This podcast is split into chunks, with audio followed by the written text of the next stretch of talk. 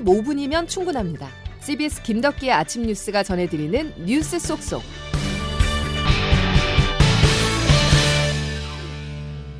여러분 안녕하십니까? 3월 2일 김덕기 아침 뉴스입니다. 윤석열 대통령의 3.1절 기념사는 달랐습니다. 역대, 보수, 진보 정권 모두 일본을 향해서 반성이나 사죄를 언급했었지만 윤 대통령은 과거보다는 미래를 강조했는데요. 3.1 운동 이후 한 세기가 지난 지금 일본은 과거 군국주의 침략자에서 우리와 보편적 가치를 공유하고 안보와 경제, 그리고 글로벌 아젠다에서 협력하는 파트너가 되었습니다. 우리가 변화하는 세계사의 흐름을 제대로 읽지 못하고 미래를 준비하지 못한다면 과거의 불행이 반복될 것이 자명합니다. 일본군 위안부 문제나 강제징용 배상에 대한 말은 없었고 일본에 대해서 보편적 가치를 공유하는 파트너가 되었다라고 선언했습니다. 일본이 식민지배 책임을 인정하지 않는 상황에서 나온 윤 대통령의 이 같은 메시지 여러 해석이 나오는데요.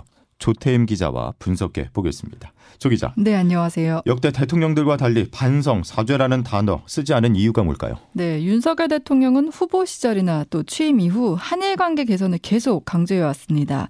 뭐 한일 관계 정상화를 위해서 일본보다는 우리 쪽에서 먼저 손을 내미는 제스처를 취하고 있는데요. 한일 관계 개선에 방점을 두다 보니 예민한 문제에 대해서는 언급을 안 한 것으로 보입니다. 예. 특히 현재 한일 강제징용 배상 문제를 놓고 일본 정부와 협상 중인 상황이 가장 고려된 것으로 보이는데요.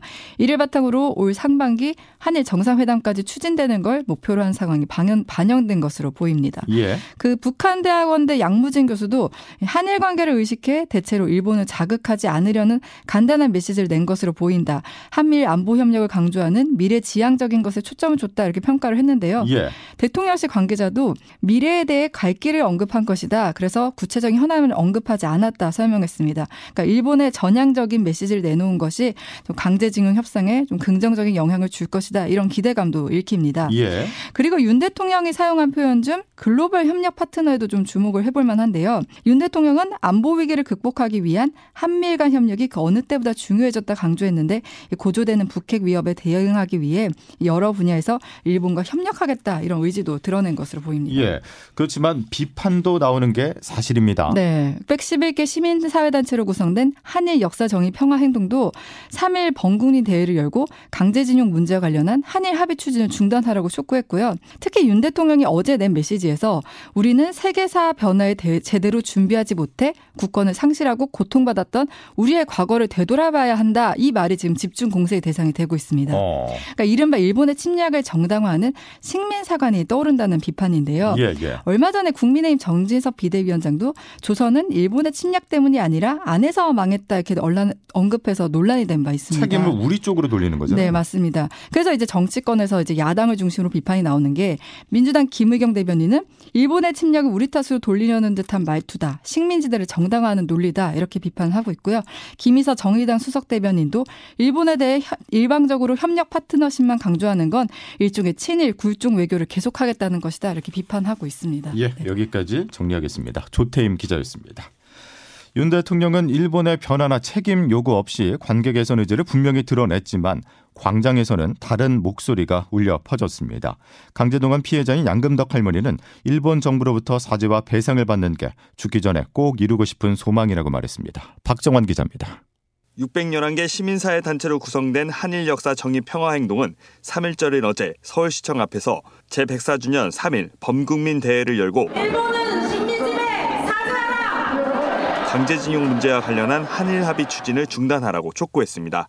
강제동원 피해자 양금덕 할머니는 단상에 올라 일본의 사죄를 요구하며 목소리를 높였습니다. 사죄하고 배상을 우리한테 반드시 해야 한다고 생각합니다. 아무리 천냥 만냥을 줘도 필요 없습니다. 어제 서울 종로구 옛 일본 대사관 앞에서 열린 정기 수요 시위에서도 일본의 사죄를 촉구하는 목소리가 울려 퍼졌습니다.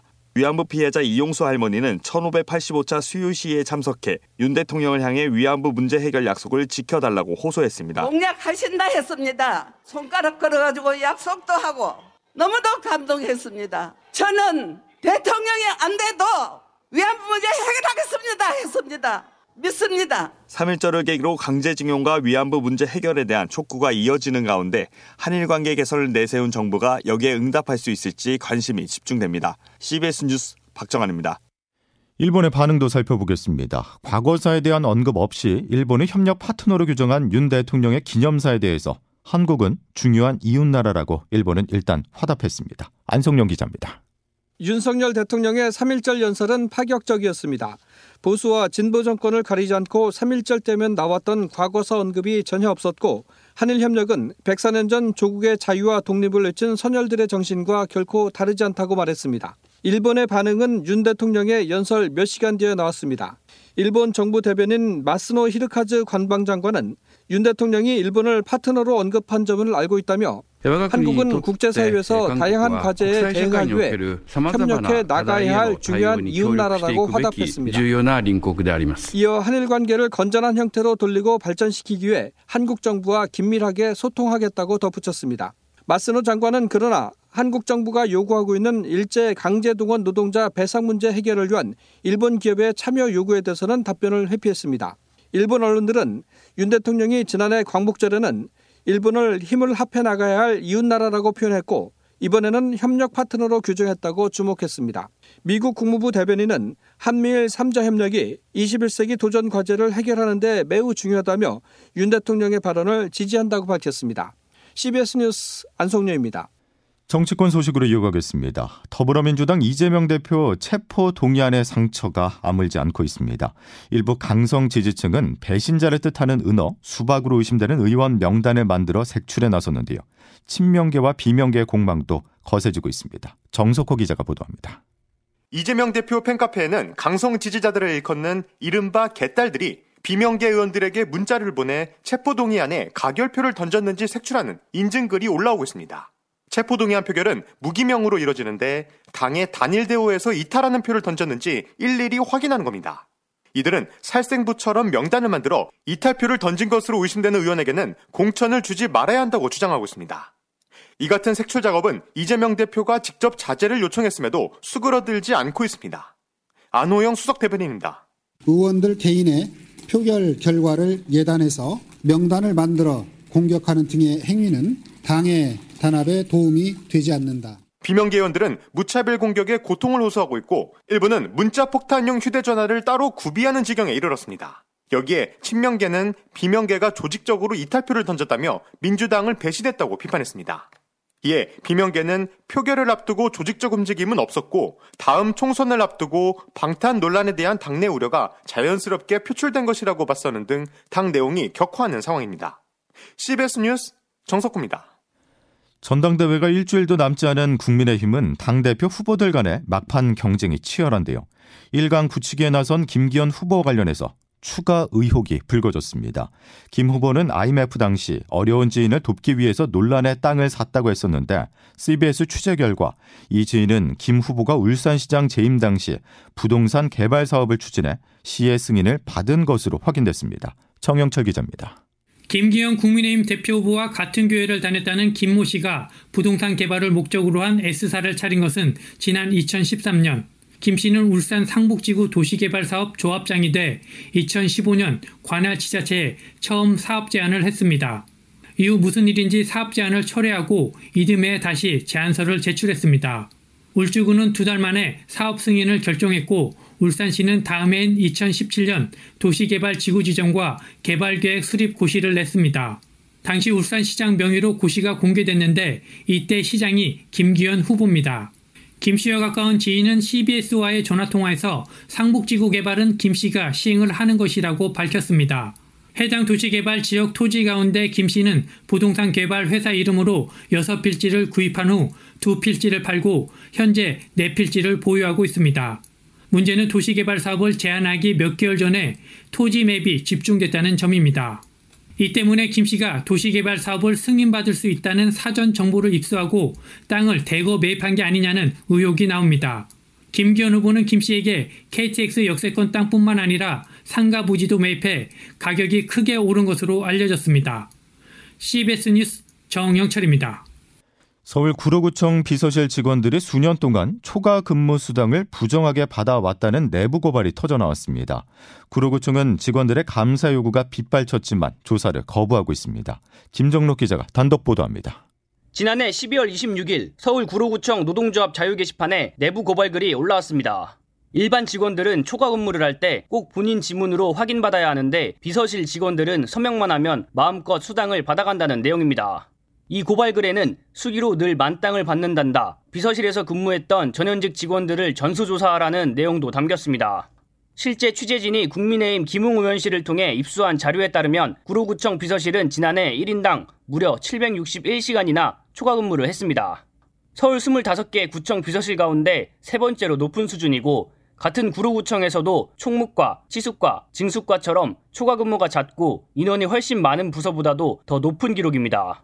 직원들의 반발과 노조의 요구에도 구청은 진상조사도 감사도 필요 없다는 입장입니다. 구로구청 관계자입니다. 이거 자체에 대해서 조사를 하거나 그럴 건은 아니라고 하고요. 요 수기 대장을 작성하는 게 이게 이제 불법이 아니기 때문에 또 구청 측은 앞으로 비서실 내근 직원도 다른 직원처럼 초과 근무 시간을 제한하고 지문 체크를 하겠다면서도 이미 지급한 수당을 돌려받을 계획은 없다고 밝혔습니다. CBS 뉴스 김종록입니다. 다음 주 야구 월드컵으로 불리는 월드 베이스볼 클래식이 개막합니다. 우리 대표팀은 오늘부터 메이저리거들을 포함한 모든 선수들이 모여서 훈련에 들어갑니다. 박세현 기자의 보도입니다. 타석에 이종범 나왔습니다. 타구 쳤습니다. 야구의 월드컵이라 불리는 월드 베이스볼 클래식은 과거 한국 야구의 위상을 널리 알렸던 대회입니다. 미국과 일본 등 야구 강국들과 경쟁해 2006년 제1회 대회에서 4강에 진출했고 2009년 대회에서는 준우승을 차지했습니다. 하지만 한국 야구는 이후 두 차례 대회에서 모두 1라운드 통과에 실패했습니다. 2년 전 도쿄올림픽에서는 노메달 수모를 겪는 등 최근 국제대회에서 부진을 면치 못하고 있습니다. 이강철 KT 감독이 지휘봉을 잡은 야구 대표팀은 이번 대회에서 자존심을 회복하겠다는 각오입니다. 미국 전주련을 마치고 어제 귀국한 대표팀은 오늘부터 이틀 동안 서울 고척돔에서 훈련과 연습 경기로 컨디션을 점검합니다.